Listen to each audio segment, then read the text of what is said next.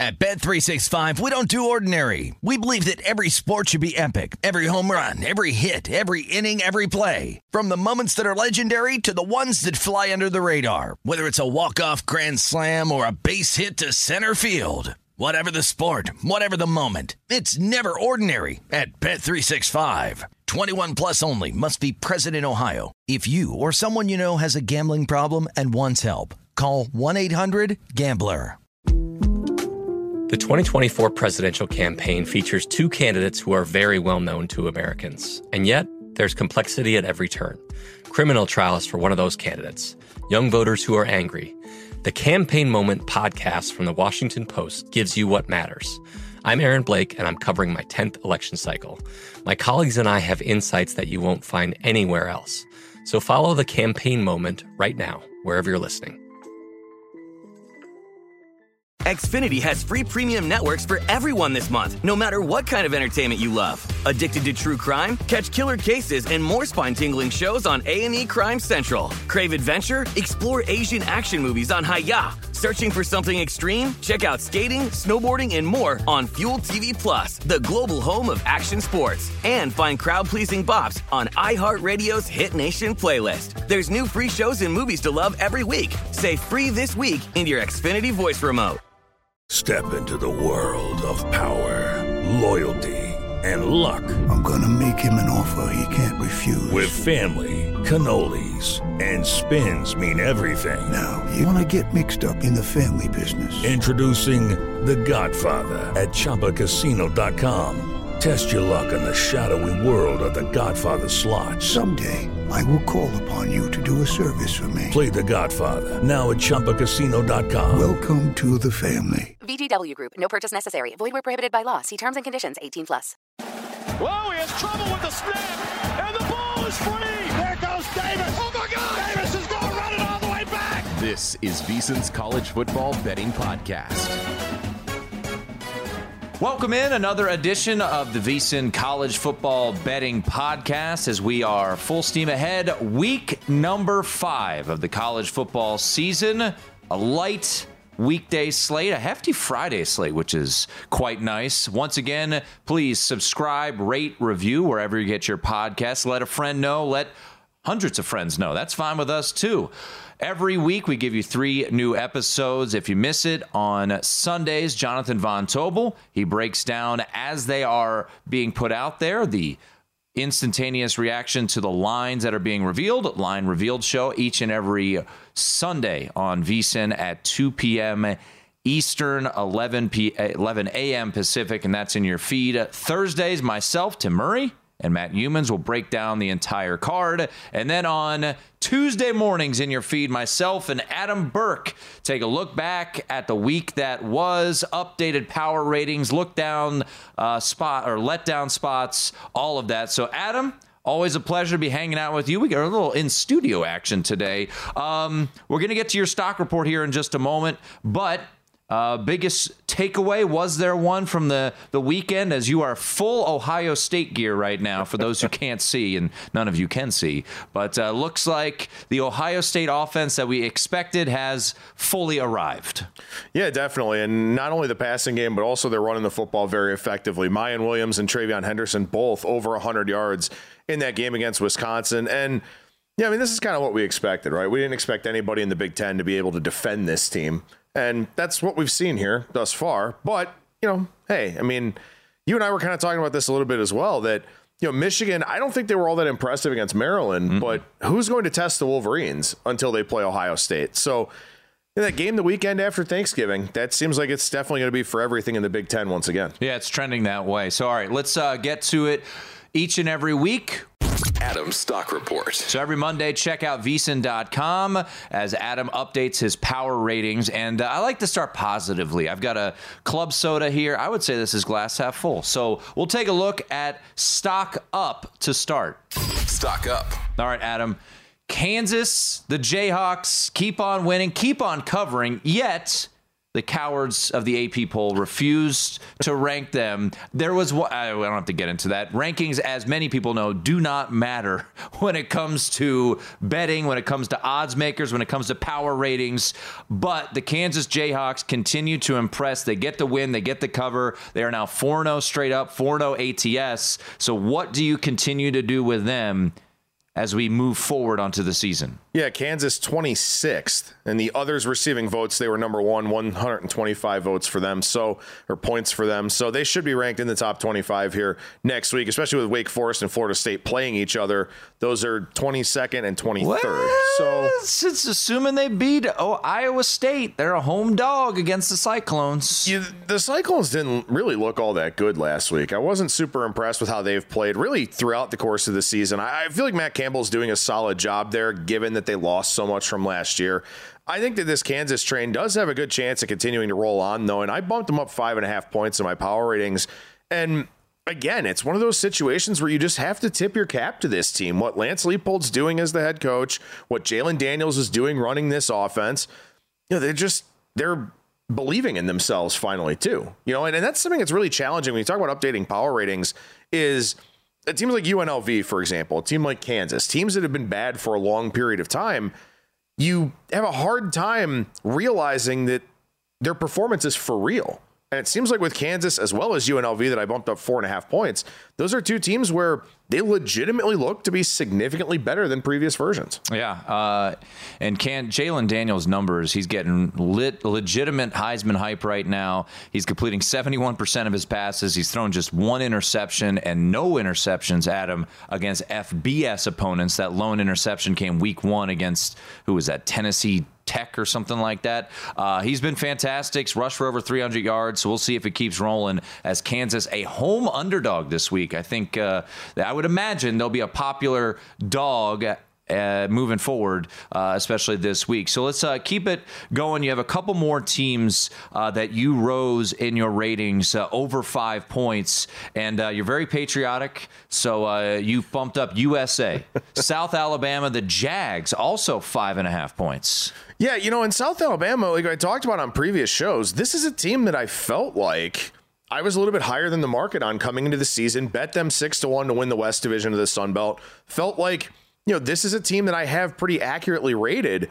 And then week after week, I'm chasing their their power rating number. Uh, my lines are too low on this team, so I bumped them up five and a half points here. Where now that we're into week five, a lot of these teams have played a third of the season. It's not a one off. It's not a two off. Patterns are starting to emerge, and right now, not only is South Alabama a quality team, but the market is treating them as a very strong team. So I had to make a pretty substantial adjustment with the Jags and you know, look, I mean, you kind of look at what's going on in the Sun Belt here. Louisiana loses to Louisiana Monroe, you know, and it seems like it's set up for South Alabama, who you know, has that big game here this week. Yeah, and they were a team. Uh, I believe it was BetMGM earlier this week had South Alabama. I want to say twelve to one to win the Sun Belt. Uh, that was a team that that certainly had my curiosity, especially when you looked at the uh, the Sun Belt West. And and you know, I had a, a good week on the podcast uh, with with uh, picks on Thursday's show, but a bet that I did not mention was Louisiana Tech, and I'm very happy I did not mention that one because they got smoked by uh, the team we just talked about, South Alabama. Another team in the Sun Belt West uh, is Arkansas State. The Red Wolves this past weekend, uh, they lost to Old Dominion. They've lost three consecutive games. I do believe they've covered all three of those games. So is that what has led to the bump up here for uh, the Red Wolves? Yeah, this is another instance where my lines have just been too low on this team. So I had to make, well, actually, they've been too high on this team, I guess I should say, going against this team. So I had to make an adjustment where where, you know, when Ohio State played Arkansas State, they came out after the game and they were like, you know, this team's better than we thought they were. They, you know, did well in the transfer portal. They've got some players.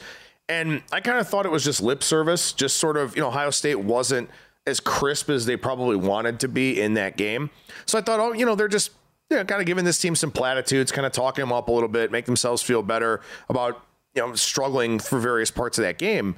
But now I see it week after week where Arkansas State is a team that obviously the market has rated higher than I do. So I made that adjustment here, moved them up five points. I had them way too big or way too big of an underdog when they played Memphis a couple of weeks ago. That should have been the sign for me.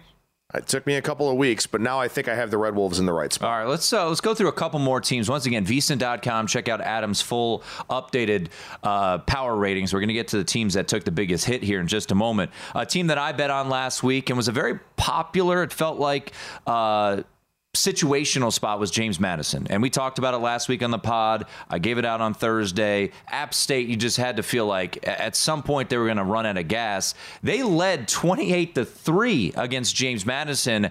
And I don't want to take anything away from the Dukes, but it, it did feel like that, that gas tank did finally run out for Appalachian State. But what we've seen from the Dukes so far, Adam, 3 0 in their first year in the FCS. Their win over Middle Tennessee State by 37 in week one continues to look better and better as the Blue Raiders went down to uh, Miami and smoked the Hurricanes.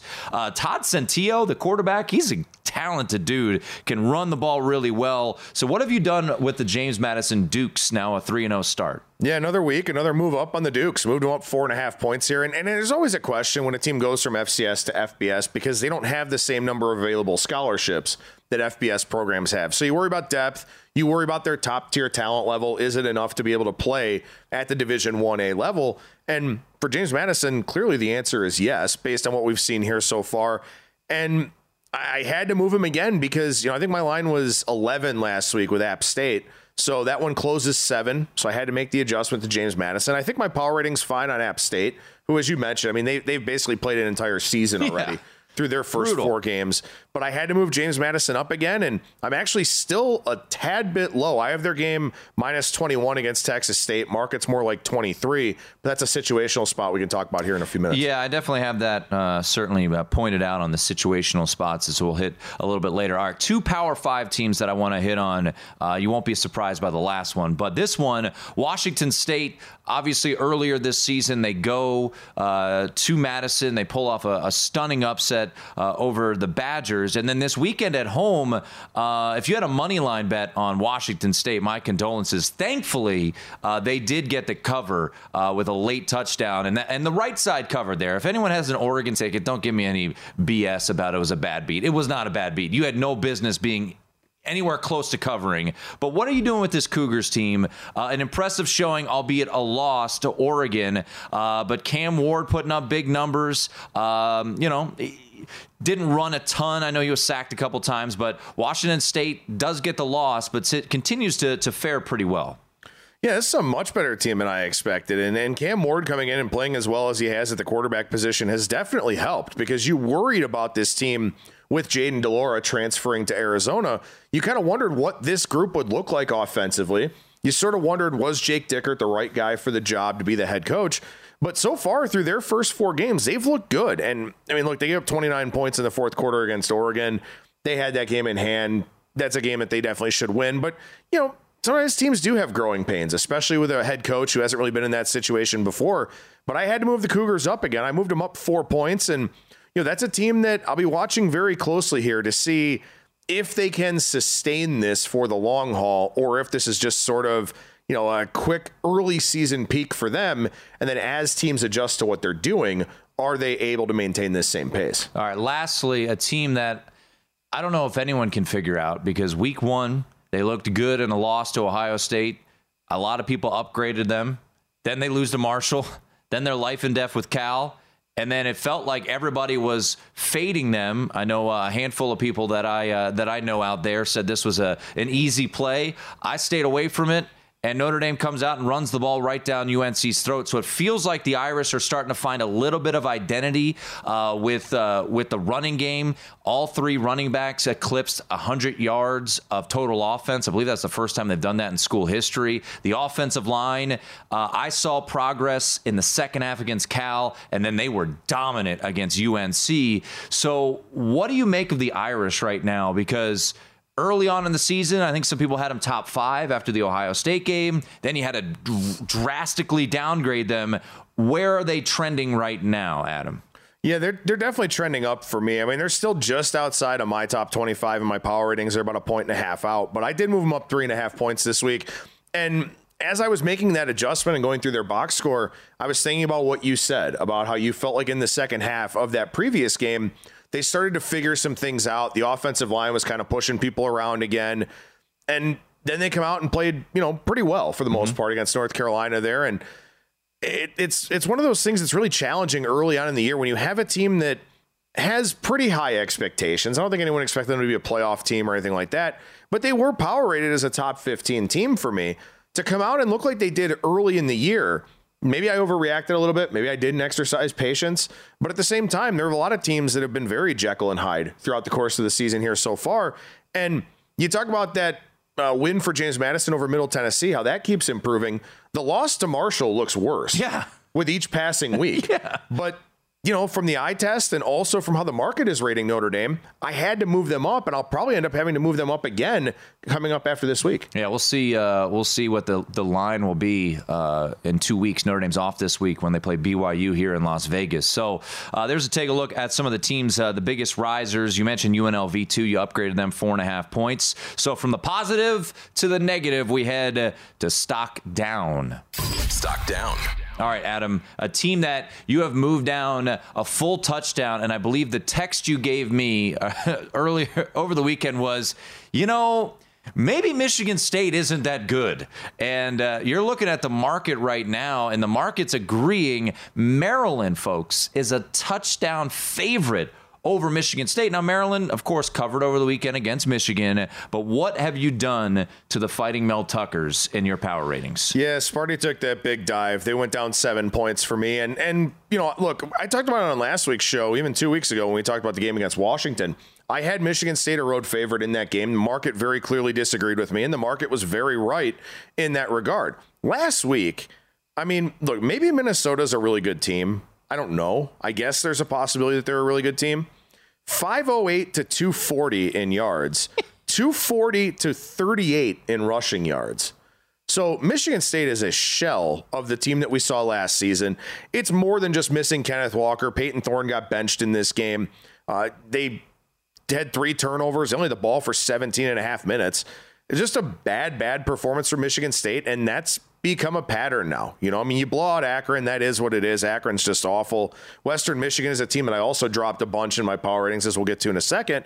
They're two games against real teams. They've largely been not competitive. So had to move them down. And the nice thing is, I have them a seven point dog against Maryland this week. So it seems like maybe I've finally caught up with Michigan State. Yeah, Michigan State. I, I, can't remember what the number is or was off the top of my head, but there was a point in this game. I think they were being outgained like 300 to negative one or something like that. I mean, it was ugly. It was really ugly. And think about Minnesota. You know, they were able to run the ball, as you mentioned, with, with relative ease. They lost their leading receiver this week, and they still didn't skip a beat. So uh, the Gophers are a team to keep an eye on, certainly, when you look at the Big Ten West. And, you know, is it uh, all systems go for a showdown against Wisconsin uh, at Camp Randall on Thanksgiving weekend for who comes out of the Big Ten West. We will see. Iowa uh, certainly uh, will want to be a part of that uh, discussion as they play Michigan this week. Well, sticking in the uh, state of Michigan, Michigan State down seven points. You mentioned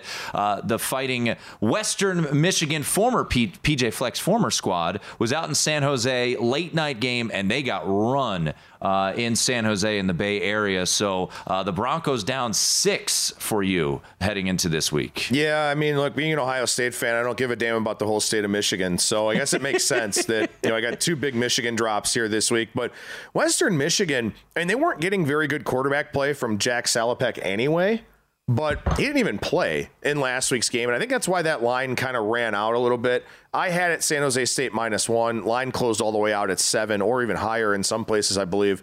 So I made a significant adjustment to Western Michigan. I dropped them down six points.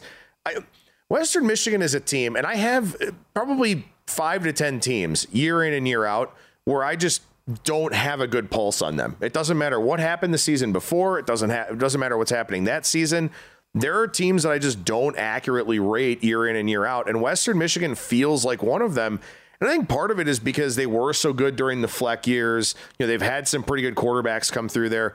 They don't have the good quarterbacks this year. So I made a big drop with them, and I wouldn't be surprised if it's not the last time I drop them this well, season. I'm looking forward to you betting uh, New Hampshire this weekend when uh, they go to Kalamazoo to take on uh, Western Michigan. All right, a team uh, that uh, another team. You know, we mentioned Notre Dame, the preseason hype that they got. Uh, a lot of hype for Miami And Mario Cristobal, is he the right guy? Uh, he seems like it. He's recruiting really well. This wasn't a fluke on Saturday. They got run by Middle Tennessee State, and certainly alarming. You mentioned benching of quarterbacks. Tyler Van Dyke was sent to the bench in this game, and this is a game that you know, honestly, it wasn't on one of my screens, but he kept seeing the score just pop up, the highlights pop up, and you, you, know, you, you can't convert on a fourth and goal from the one, and what the next play they give up a 99 yard strike. So uh, it was ugly uh, down there uh, in in Coral Gables. So what did you do with the uh, Hurricanes? Yeah, I dropped the Hurricanes five and a half points here, and, and frankly, I don't know if that's enough. This is a team I was really high on coming into the year, and, and again, one of the arguments that you have with yourself when you're doing this power ratings process is digging in with your priors, digging in with all of your offseason research, all the work that you've done but then also trying to find the balance with what's happening right in front of you. And I know, I remember Sean King tweeted, you know, like about how bad Tyler Van Dyke looks, about how much he's regressed so far this season. I didn't anticipate that because I thought Josh Gattis did a hell of a job with Michigan last year. Hard for me to compliment Michigan, but that's how good he was with that job there with the Wolverines. And we're not seeing it here with Miami. They have issues again defensively, which is something that the U seems to have year in and year out at this point.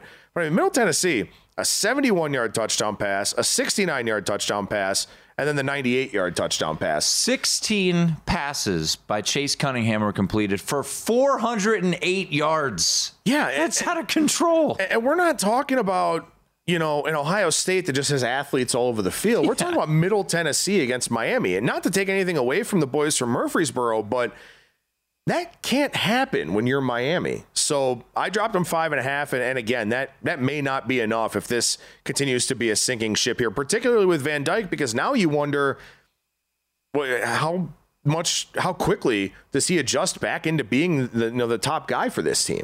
Rick Stockstill, a former Florida State uh, was he quarterback back in his day, uh, gives uh, gives Middle Tennessee their first ever win. I believe over a Power Five opponent or top twenty five. Top twenty five. Top twenty five. Twenty. Yeah, and uh, shout out, well done, Middle I feel like, Tennessee I feel like State. we may talk about them again here in a yep, few minutes. that might be uh, mentioned uh, a little bit later on. All right, final team. One thing, actually, one thing I yeah. want to mention really quickly.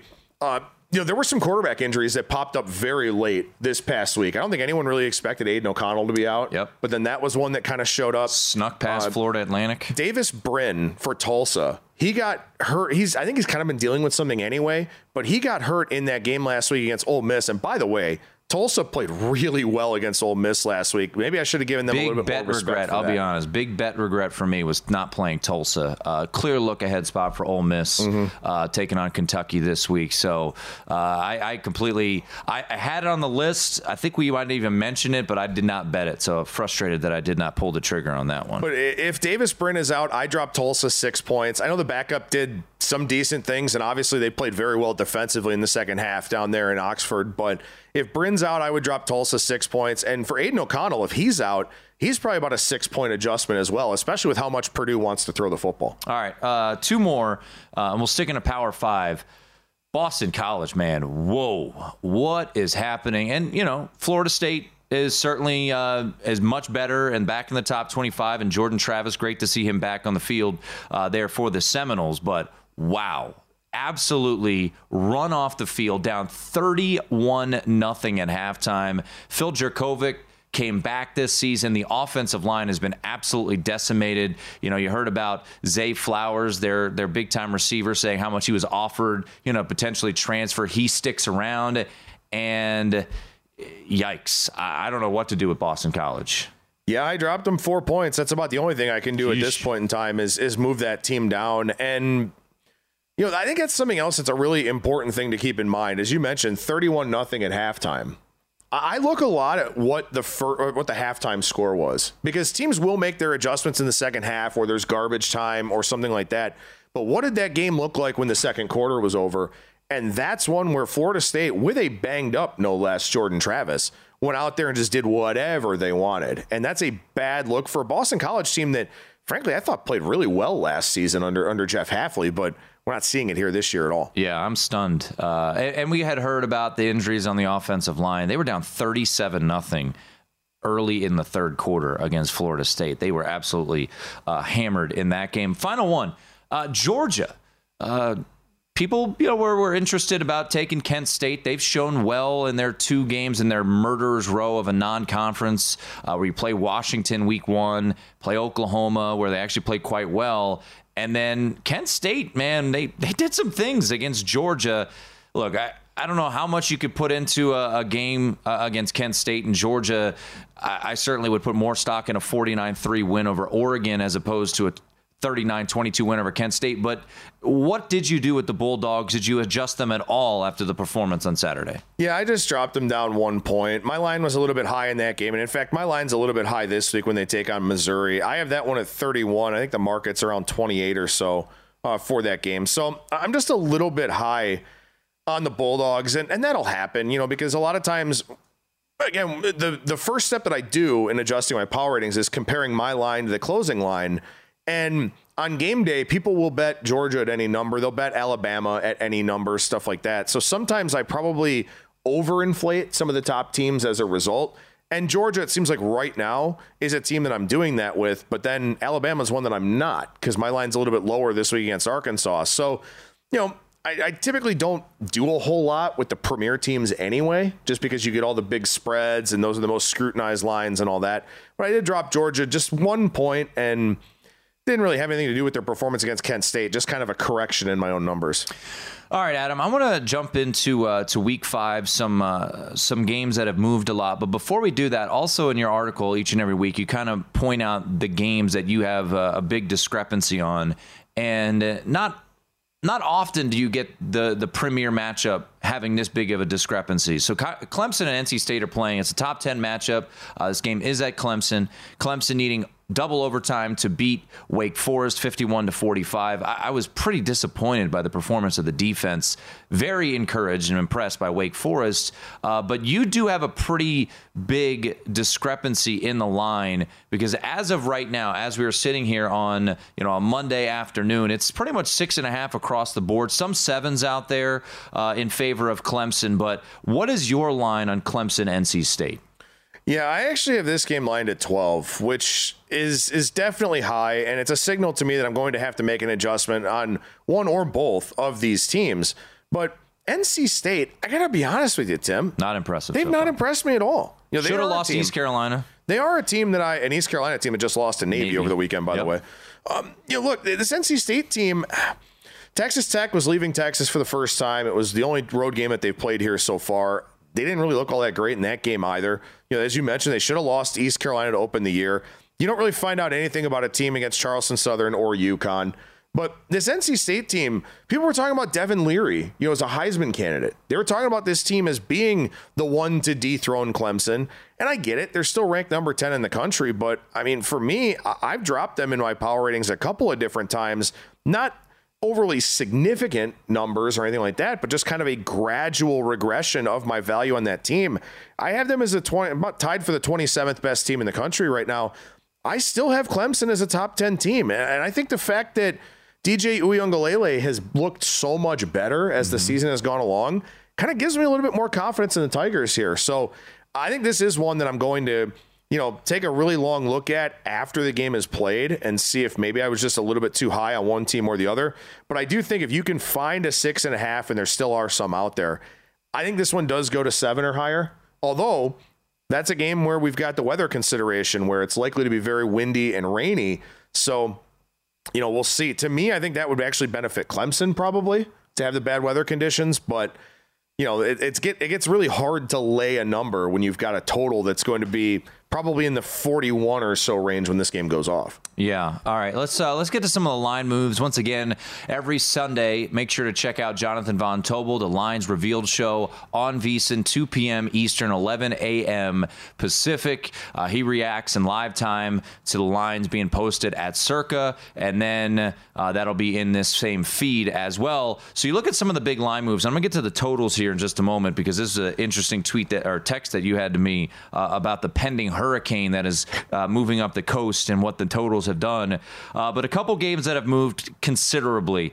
Pitt uh, opened 18. Georgia Tech is now uh, a 23 point favorite. And, you know, Georgia Tech, of course, firing Geoff Collins, uh, firing their AD as well. So a pretty significant move for the Pitt Panthers, uh, laying a big old number against, uh, against the Yellow Jackets.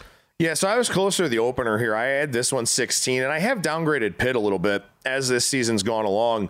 But for Georgia Tech, you know, you always wonder about a team. This could be a situational spot in and of itself. You always wonder about a team in that first game after the head coach is gone because it's done now, right? I mean, this is something that the program expected for probably a while now. It just wasn't working out there with Geoff Collins. It's a similar thing with Nebraska and Scott Frost, right? They knew it was just a matter of time until Scott Frost was going to be let go. So is that dark cloud gone now to the point where Georgia Tech can come out there and just play without that distraction, play without knowing that, you know, this could be the game where we get our coach fired? Or, you know, are they kind of sulking a little bit because that's a guy that, you know, was in their living room saying, hey, come play for me here, you know? So I think it's a really, really tough thing to try and figure out. But the one thing that we do all know is that Georgia Tech has not played well throughout the course of the season. So I don't expect some big reversal here, but I think that at this point in time, it would be Georgia Tech or nothing for me with that line as high as it is. Well, as an owner of an under three and a half wins bet uh, for Georgia Tech, uh, I kind of hope that uh, they continue to struggle. No offense to the uh, to the young men down there uh, in Atlanta, Louisville we mentioned Boston College already. Uh, they opened an 11 point favorite on the road at Boston College, a noon local kick time. It goes all the way to 17, Adam, and now we've seen a little bit of buyback uh, on the Eagles and it's down to 15 and a half at time of record. So overall, a move of four and a half points for the Cardinals as they head to Chestnut Hill on Saturday. And this is another one where, you know, my line was 12 on this game. So it's a little bit low for me, even with a pretty significant adjustment to Boston College. I just, what is Louisville? I don't know I don't what know. this team is. I, I mean, bet them against Florida State and then, uh, I thought when Rodemaker came in, I thought well, we're on we're money, and uh, he lit them up and was able to get that win for Florida State on a Friday night. I thoroughly dominated by Syracuse in that first game. The ugly win over UCF, a UCF team that isn't as good as either one of us expected, yep. and then the Florida State loss. But then South Florida was not in a good spot last week, and we talked about that on the show. You were dead on about your thoughts on that game. Did did 41 to 3 tell us anything about Louisville over South Florida given that spot? I don't know. So early kickoff here in, in Chestnut Hill. I don't know if I would really want to lay that big of a number with Louisville, but it's not like I'm rushing to bet Boston College either. This is a fascinating one to me. Uh, it's Florida State now laying seven in most spots, six and a half as we sit here uh, at Circa against Wake Forest. And you know how my mind thinks. Last thing we saw from Wake Forest was they were right there with Clemson and now they're catching a touchdown on the road. Uh, to me, this is screaming. You know, the books want you to take the dog here in Wake Forest. Obviously, there's been market backing uh, of Florida State. So, uh, do you agree with this move? Three points from the opener uh, in favor of the Noles. I have this one Florida State minus six. So, if it got over seven, I could maybe make a case for taking Wake Forest, but that defense is deplorable. It's just bad, and it has been for a long period of time.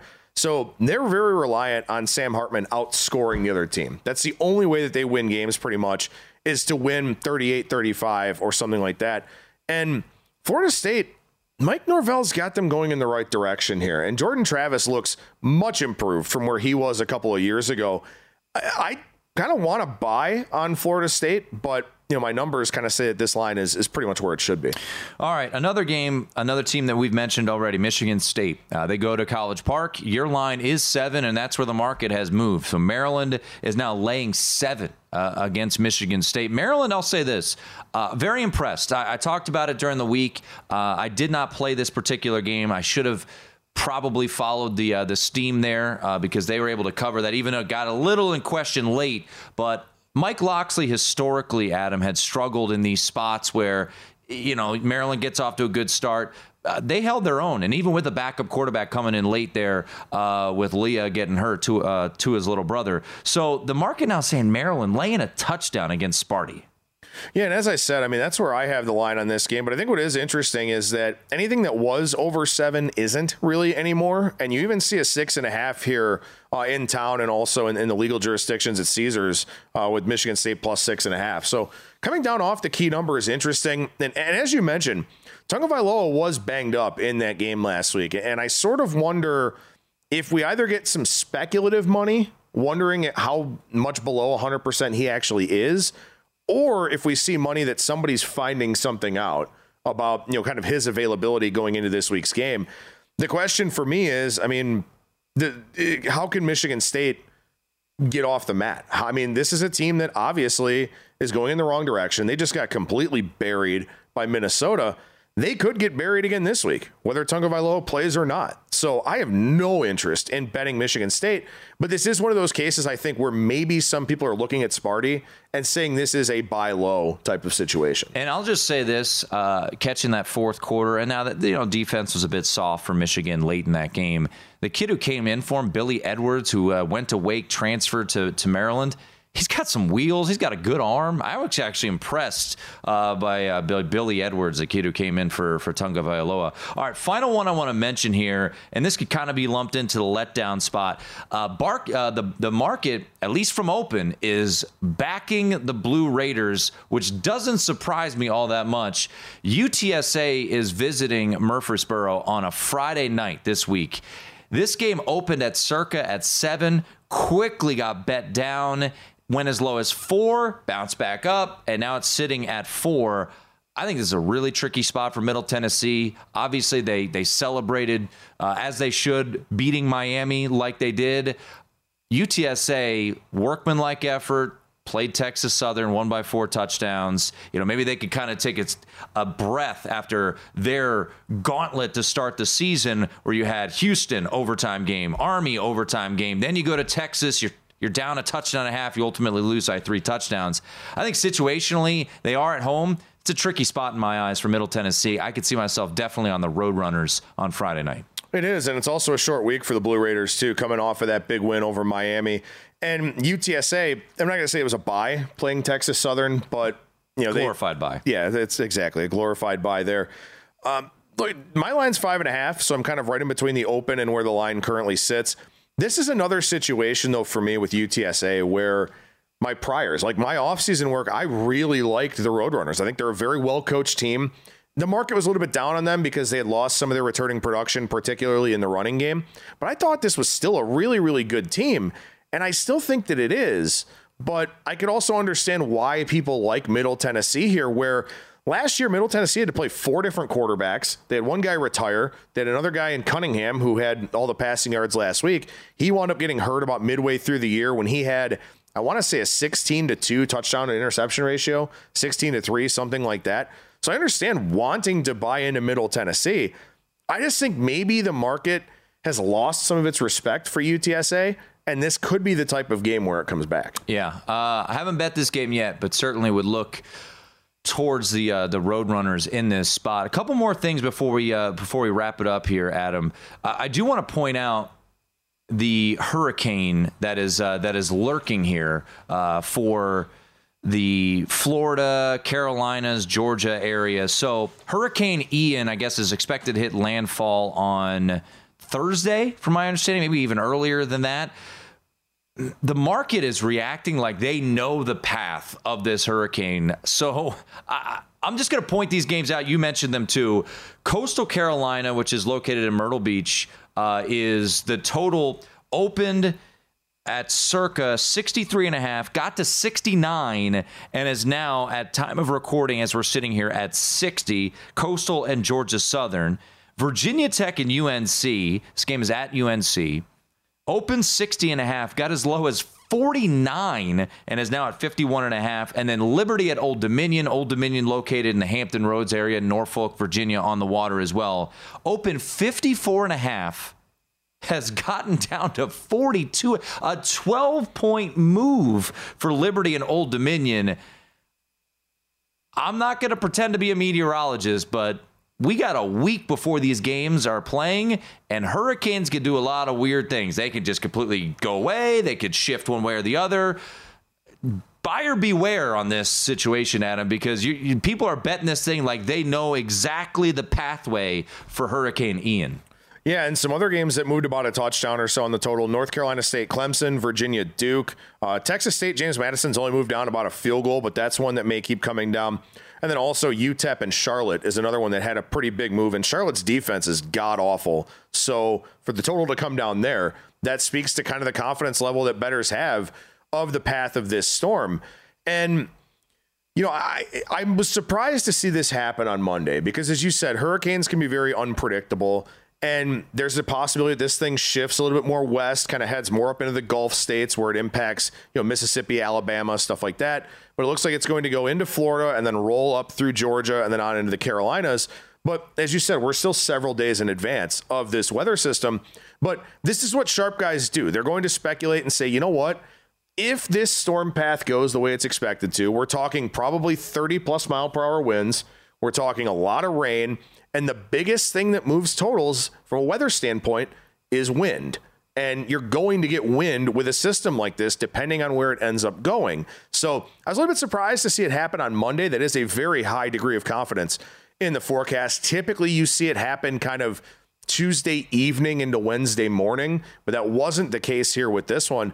So we'll see because now this creates some really interesting middle opportunities if the storm moves or if someone decides, you know what, these are two bad run defenses, maybe I'll take this low over or something like that.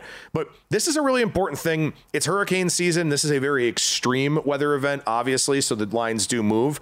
But as we're getting deeper into the fall here, you will get more wind. You will get more precipitation. You want to look in the mountain states, you know, for a lot of wind, stuff like that.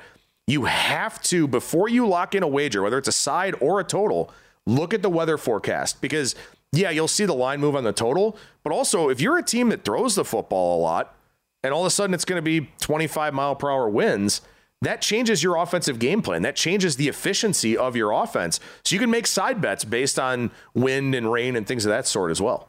People might remember, I do, because it was uh, agony to watch this game. October of 2016, Notre Dame and NC State played in the middle of a hurricane. There was 311 total yards in that game.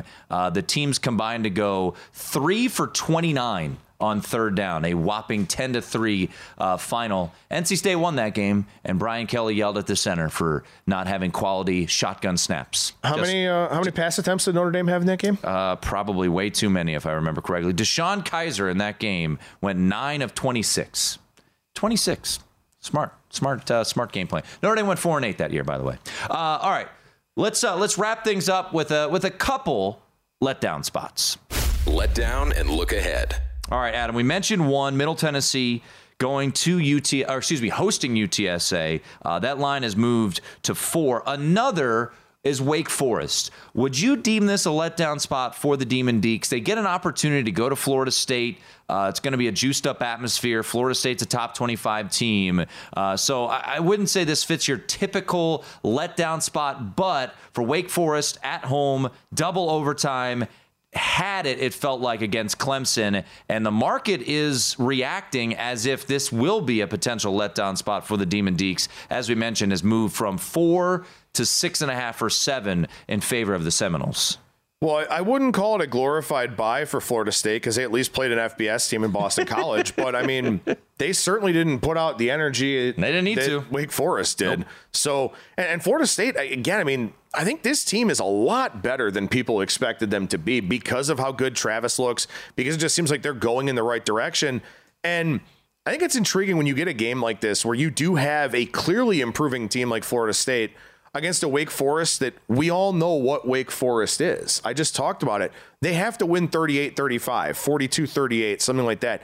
They don't stop teams. Their defense is not good. So I understand why this one's moving in the direction of Florida State. And Look, like I said, I mean, if I if this line got to seven and a half, my power ratings would tell me to take Wake Forest, but I'd I'd be much more inclined to, to lay a six or six and a half if I found one with Florida State. One of my favorite bets this past week, and it was uh, one of those ones where you you know you get the opposition from from the uh, the strong voices on Twitter uh, telling you you're an, you're an idiot, and then it came home. They almost went outright. Oregon State Oregon State right there with USC. They get a late touchdown to Jordan Addison. Uh, do the Trojans? They win 17 to 14. By the way, USC just four more turnovers, 14 to nothing in turnover margin this year. But now you turn around your Oregon State. This was a physical game, great atmosphere. Now you got to go on the road and play Utah. They're a pretty hefty favorite here. Uh, excuse me, dog here against Utah. I think this is just. I like Oregon State a lot, so I don't know if I'll, I'll take the ten and a half because it feels like a lot of points. But man, it, it feels like after exerting all that energy, late night game, juiced up crowd, now you got to go on the road to play Utah, and they just want to beat you up. Yeah, and you got to play an elevation too, which is something that I, I, think could be really challenging for Oregon State.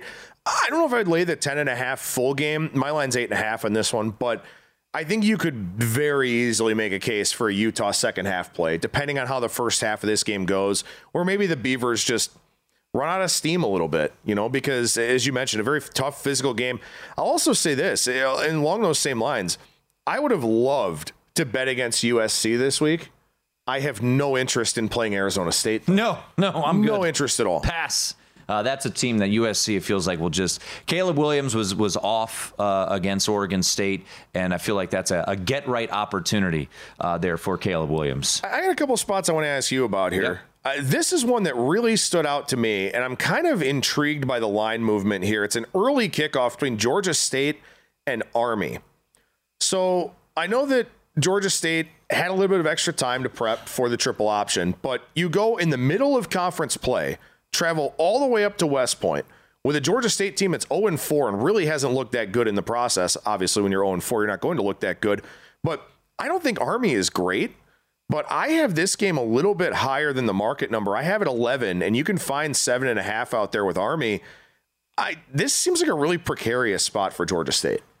Yeah, I'm I'm getting a little tired of losing money on on Georgia State. I bet them against Coastal. I know you didn't, so uh, that was a good call by you. Um, so yeah, this is a tricky spot though for sure when you look at Georgia State and what's their mindset after just getting housed. Uh, by Coastal Carolina in a, in a prime time opportunity on a on a weekday. So yeah, I you know you you go up there. You know we've looked at we, we you know Army. Uh, I liked Army against uh, UTSA. Obviously, that game went to overtime, um, but that was a game that you know I kind of had an eye on and didn't uh, ultimately come home. You know, I, I want to go back to another game that we mentioned earlier in the show, and you bumped this team up in your power ratings, and that's Washington State. You know, what is their mindset right now after? Just having a victory completely snatched away from them against Oregon. And now you turn around and you're a home favorite against Cal. Cal look, they played Arizona. I've been impressed by Arizona. Jaydn Ott, the, the the freshman running back, ran for 274 yards in this game. Jake uh, Jack Plummer threw for 245. Uh, you know, Cal to an extent impressed me in South Bend. And, you know, this performance that they had against Arizona, by the way, that UNLV win looks a little bit better each and every week. Mm-hmm. I kind of like Cal catching four up at the Palouse. This just seems like where is Washington State's mind going to be after having o- Oregon done? They were dead to rights. They lose that game. And now you got to play Cal, and you know playing Cal is always a pain in the ass. Yeah, I'll say this. My line is six, but I did bump both of these teams up uh, for this week. I just made a little bit bigger of an adjustment. Washington State, I moved up four. Cal, I moved up two and a half. That point and a half difference is kind of where the line is in the market. But to that point, you know, I mentioned this earlier when I was talking about moving Washington State up. So we don't really know a whole lot about Jake Dickert, and we don't really know about how he's going to fare in a situation like this being the head coach because a lot of times when you talk about these situational spots it comes down to the coach. It comes down to the coach being able to help the players have a short memory, figure out, you know, the problem areas that they had. And obviously for them, their biggest problem in that game was simply finishing it. You know, they had that game won mm-hmm. and they weren't able to put it away. Now they take on a Cal team that, you know, wants to run the football, wants to be pretty physical. I would be concerned about Washington State in that spot. I don't know if it's a game that I'll bet necessarily, but it is another one where if a second half opportunity presents itself, that may be something I jump on. And it's not a night game. It's kind of a weird. It's two thirty local kickoff, so it's not a game uh, that you would think uh, Washington State, after losing that game, would be uh, would be fired up uh, to uh, to take to tackle their final one. And uh, we'll wrap on this. because this game should be the way you wrap up a podcast. JMU, thank you, Dukes. Outright winner. Well done. And now you turn around and you get the mighty Bobcats at Texas State. I would think this is a pretty big letdown spot. Home game, 130 local kick against Texas State. Uh, Texas State is coming off of a, a, a walloping of Houston Houston Christian. Um, tricky spot for JMU, laying 23 right now against Texas State. Yeah, it's it's a really big number, certainly, and I, I would say this: if James Madison didn't have, a, a, I venture to call it an elite defense, I would be on Texas State here. But James Madison has a really, really good defense, and this could be another one of the games impacted by the remnants of Hurricane Ian as it moves up the East Coast, where we haven't seen a huge move on this total as of yet, but it could be one that winds up having a pretty sizable move by kickoff. So for me, it would be Texas State or nothing in this game, but James Madison has also proven me wrong at multiple junctures already this season. So I don't know if I want to step in front of that train. Uh, but you know, look, obviously a huge win for them over App State. The App State was the poster child of going from FCS to FBS and being a really good football program. For James Madison to beat them, I'm not going to call it a passing of the torch or anything like that, but I'm, I'm sure that you know the program and the players really appreciate how much that means. Is there a hangover this week? I think is a fair question. Yeah, and something we pointed out. Um, you know, this wasn't just your average FCS program that was transitioning. This is a team that was probably the second best FCS program over the last decade to North Dakota State. Jeff Sagarin had his ratings where he combines. I think you pointed this out. FBS and FCS rankings. They were 67th last year, which was would have been fourth best in the Sun Belt. So it wasn't like it was a big shock. But now you got to turn it around and play another FBS team. There's no, you know, I, I, don't want to insert a FCS team that maybe is pretty good, but uh, we will see. Certainly a game to keep an eye on there as a potential letdown spot. A few things I just kind of want to mention, generally speaking, about the market that are, are pretty intriguing here this week. UNLV is a double digit favorite against a Power Five team, which is something I don't think we've seen since 2018. And New Mexico State and we talked about a little bit about New Mexico State and Hawaii last week. I'm so mad I didn't bet that game. They hammered Hawaii Hawaii's in the first half horrible. of that game. Hawaii so is bad. awful. But New Mexico State, now FIU lost 73 to nothing last week to Western to Kentucky. Western Kentucky. But New Mexico State is laying double digits against FIU. And this is a New Mexico State team. It's like not favored, period throughout the course of the regular season, and they're laying double digits against FIU. I mean, it's it's remarkable. And again, it's it's I mean, they're laying two touchdowns, more than that in that game. So it's just remarkable the the challenge that you have with college football of thinking about the past. You know, a lot of people are trends betters or think about historical outliers, stuff like that. How you have to, in the span of four weeks, just kind of erase a lot of things from your memory to just sort of look at the present and that's something that I can tell you as somebody who's been doing this for over a decade, that's something that I still struggle with is is realizing that what's in the present is what matters with teams like UNLV, with teams like you know New Mexico State at least this week, Bowling Green is a big favorite on the road against Akron. Like these teams that aren't really accustomed to these sizable favorite roles being in them, it's a mental hurdle that you have to get over, but it, it, can be very, very difficult. Follow Adam on Twitter at Skating Tripods. You can follow me at One Tim Murray. We'll be back on Thursday. Myself and Matt Youmans, breaking down the Week Five card in its entirety. Also, check out VSiN.com. Myself, Adam, Jeff Parles, uh, uh, uh, Danny Burke. Uh, we all have our best bets on VSiN.com. Uh, so make sure to check out that. Once again, please rate, review, subscribe to the VSiN College Football Betting Podcast. For Adam Burke. I'm Tim Murray, back on Thursday with Matt Youmans.